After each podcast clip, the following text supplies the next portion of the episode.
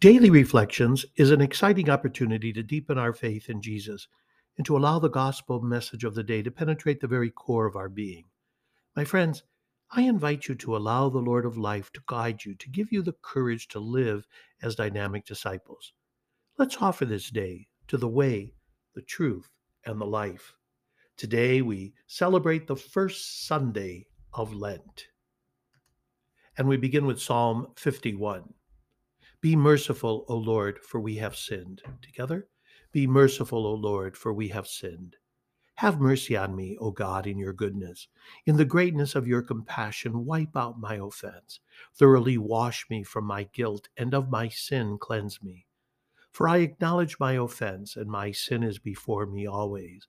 Against you only have I sinned, and done what is evil in your sight. A clean heart create for me, O God and a steadfast spirit renew within me.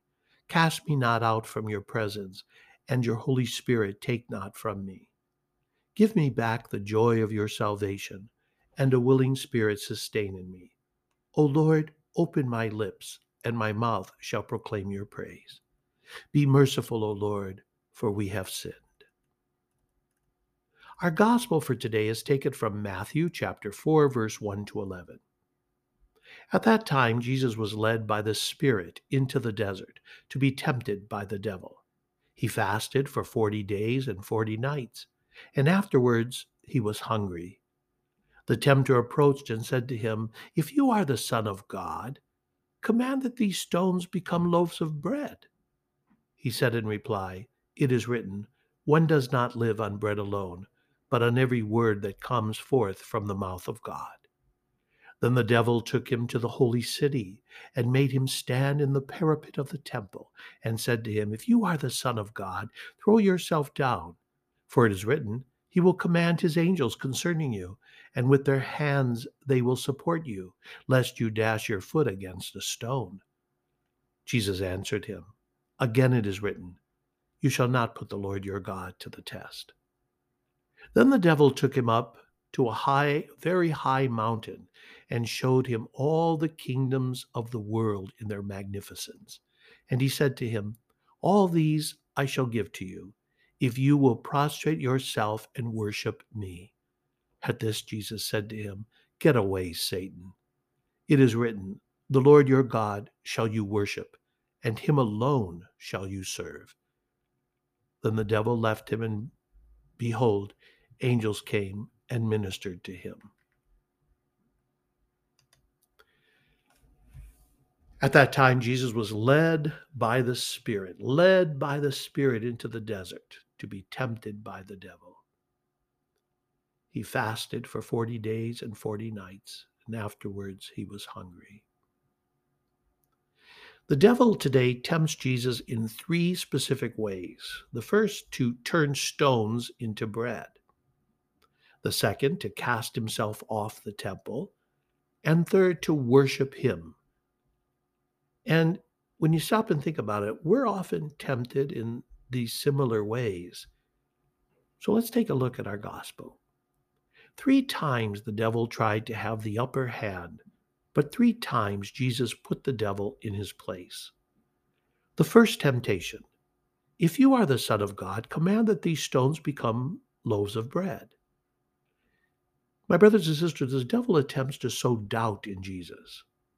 Are you really sure God is with you? And Jesus' response is clear one does not live on bread alone, but on every word that comes forth from the mouth of God. Jesus is helping us to focus on our priorities. Doing the will of God and being obedient to his every word is more important than everything else in our life. This call from our Lord is to trust God, who will provide for our needs in God's time. The second temptation if you are the Son of God, throw yourself down, for it is written, He will command His angels concerning you, and with their hands they will support you, lest you dash your foot against a stone.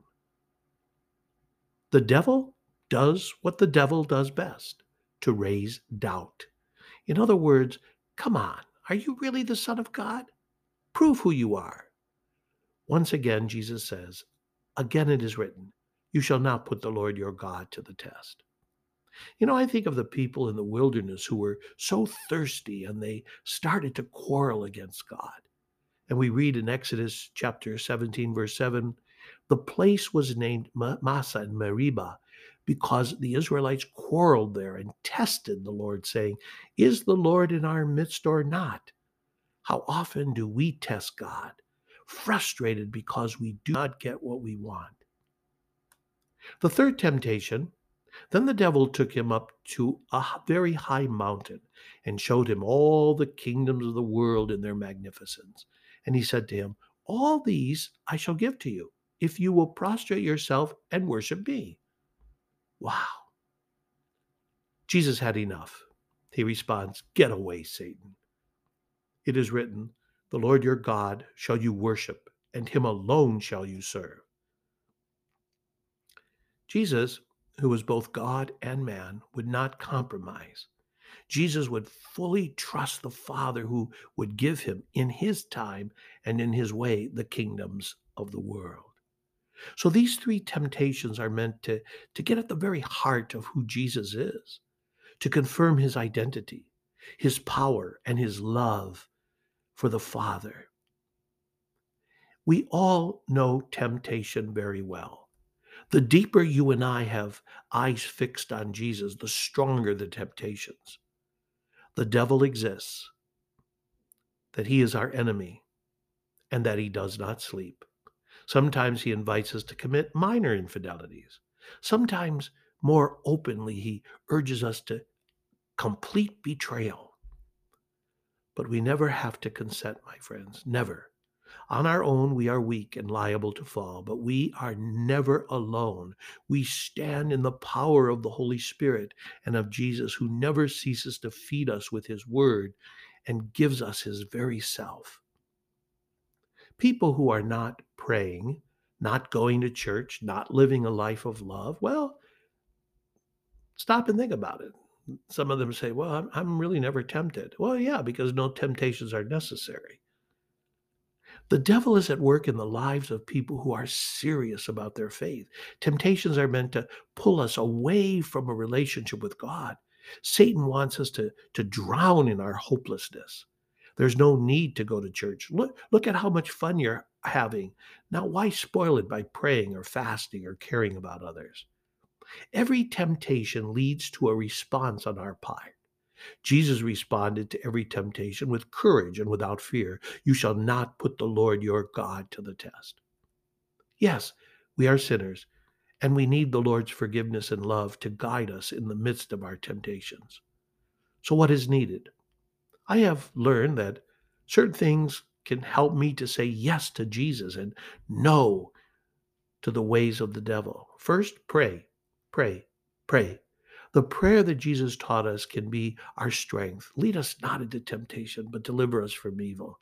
You know, it's not God who leads us to temptation, but we're asking God to protect us, to help us from making the wrong choices. Prayer is so necessary to stay focused and therefore we need some quiet time. Turn off all the gadgets, get away from it.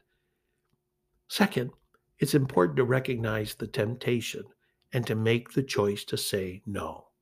I see it and I say no to it. Is it easy? Well, sometimes it's not. It's very difficult.